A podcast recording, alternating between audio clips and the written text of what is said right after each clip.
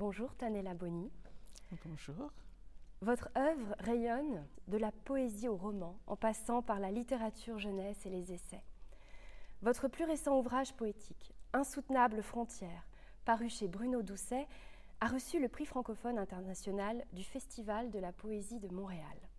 Vous y écrivez, je vous cite, Prends donc soin de ta parole, qui t'apporte des trésors inespérés. Ta parole seule sait que les visages qui rampent comme des lézards vers les rayons du soleil au lever du jour n'atteignent pas la hauteur de ta cheville.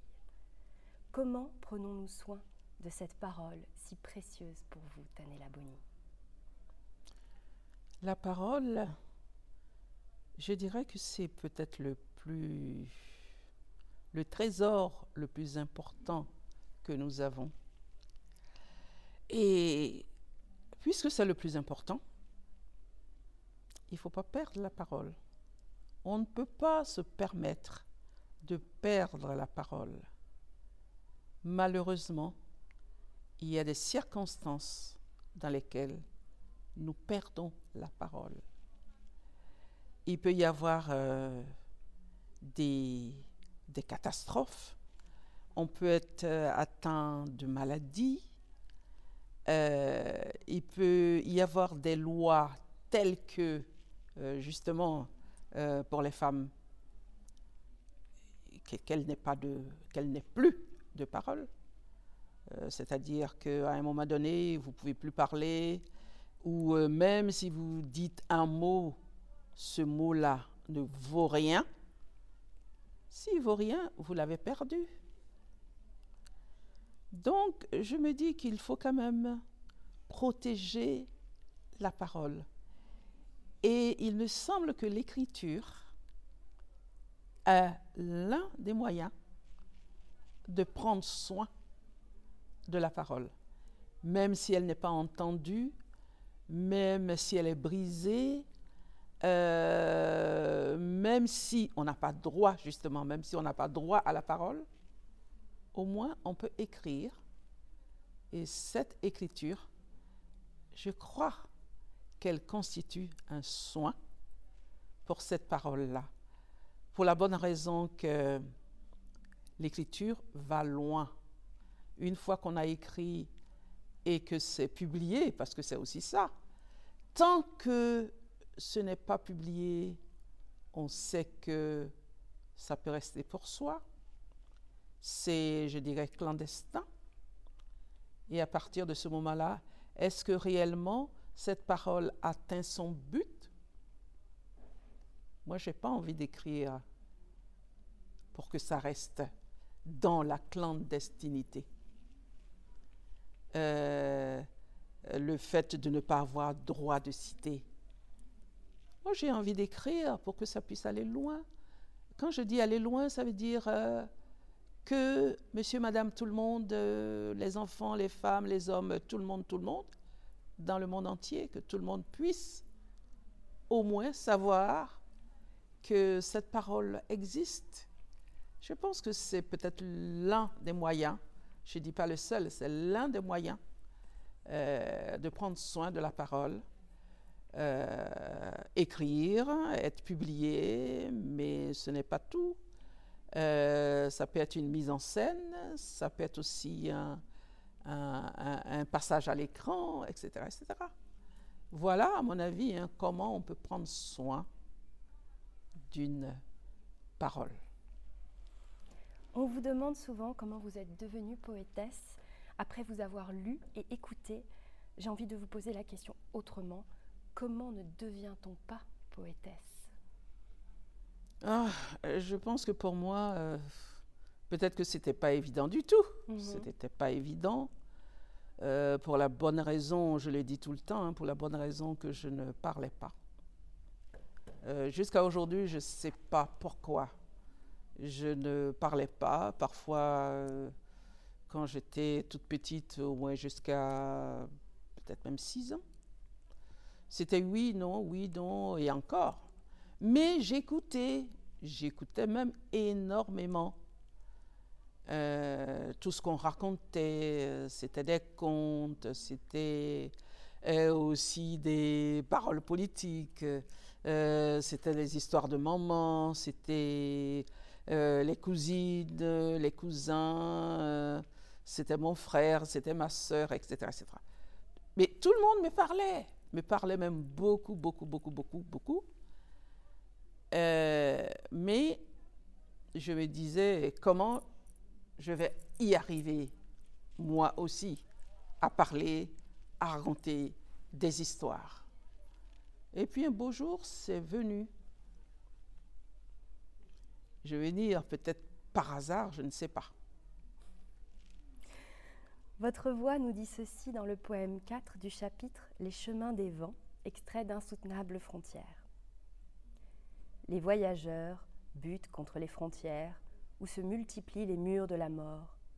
Mais qui a peur de la mort quand la quête de la vraie vie est à l'ordre du jour?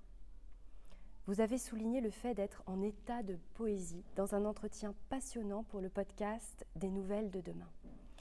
Quand je vous lis, j'ai la sensation qu'en plus d'être en état de poésie, vous êtes aussi en action de poésie, que vous mettez la poésie en action dans le monde. Qu'en pensez-vous de cet état d'action de poésie? Oui, en réalité, quand on parle de poésie, euh, voyez là, vous dites à quelqu'un, ben, moi je suis poète, euh, on dit tout de suite, ah non, mais la poésie, euh, les poètes, c'est des rêveurs, on rêve, on rêve, on rêve, ça n'a rien à voir avec la réalité. Moi j'ai envie de dire non. Cette poésie en laquelle je crois et que je pratique, justement, j'aimerais bien qu'elle puisse coller aux réalités du monde. Coller aux réalités du monde. Ça veut dire quoi? C'est pas une poésie, comme on dit, en l'air, non. Euh, qu'elle puisse dire quelque chose, qu'elle puisse aller jusqu'aux choses elles-mêmes. Les choses elles-mêmes, c'est-à-dire quoi? Ce sont les souffrances, ce sont les catastrophes, c'est aussi la nature euh, qui, se, qui se meurt, c'est tout ce qu'on perd. Il faut dire les choses telles qu'elles sont. Il faut nommer les choses. C'est vraiment important de nommer les choses, toutes sortes de choses, euh, aussi les douleurs, les joies, les sentiments, il faut être capable de les nommer. Et quand on les nomme, je pense que plus on les nomme, plus on se dit, euh, je suis en train de toucher quelque chose qui ressemble à ce que les philosophes pourraient appeler euh, l'humanité. À ce moment-là, ce n'est plus quelque chose d'abstrait, ce n'est plus une idée, mais ça ressemble à quelque chose qu'on pourrait appeler la vie. Parce que c'est ça le plus, le plus important. Nous sommes ici pour vivre. Or, on a l'impression que c'est la mort qui est partout. Mais nous sommes là pour vivre. Il faut réveiller la vie. Et je pense que c'est la poésie qui est capable. Enfin, peut-être pas toutes sortes de poésie, mais en tout cas, la poésie, celle en laquelle je crois, réveiller la vie. Réveiller la vie. Souvent, le syndrome de la page blanche est soulevé dans l'écriture. Ça fait peur. Quand je vous lis, quand je vous écoute, je me dis que les silences font partie de notre parole, que dans le chaos et dans les bruits du monde, parvenir à faire page blanche à l'intérieur de soi est peut-être l'un des premiers pas pour faire état ou acte de poésie. Pensez-vous que ce soit important, le silence qui précède la parole en soi? Je pense que le silence est toujours très, très, très important. Peut-être aujourd'hui plus que jamais. Parce que dans notre monde d'aujourd'hui, il y a plein, plein, plein de bruits, toutes sortes de bruits, euh, partout. On ne s'entend plus, on ne s'écoute plus. Moi, j'ai dit que le silence est toujours bienvenu. Parce que c'est le silence justement, qui nous permet d'écouter ce qui se passe autour de nous,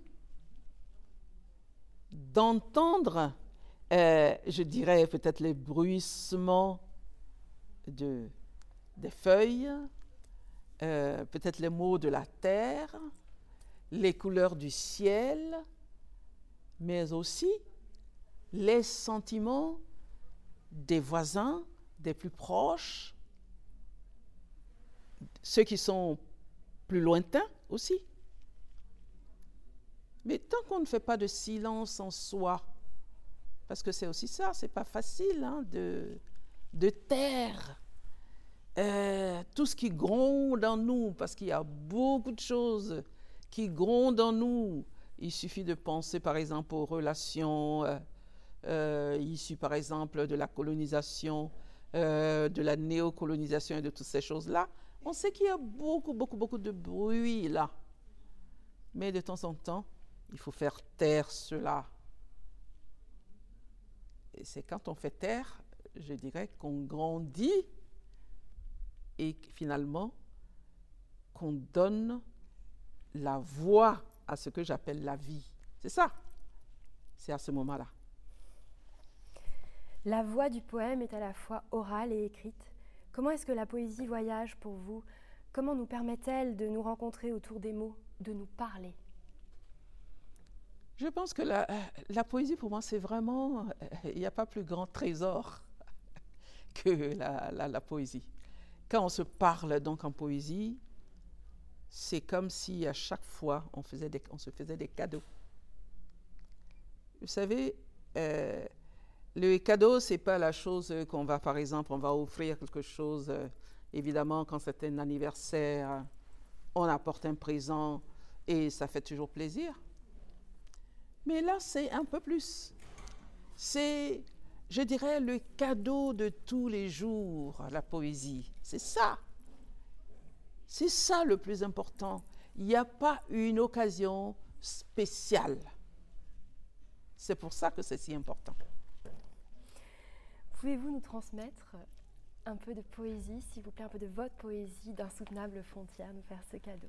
Je vais, je vais essayer, j'essaie. Alors, est-ce que vous avez euh, peut-être un passage euh, je, vous laisse, je vous laisse choisir. Ah. Bon.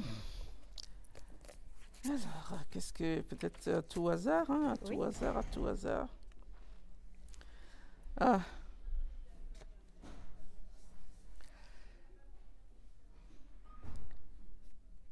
Tu ne marches jamais seul tu es la somme de tes diversités, et personne ne devine la densité du vrai visage sous le masque que tu portes depuis toujours.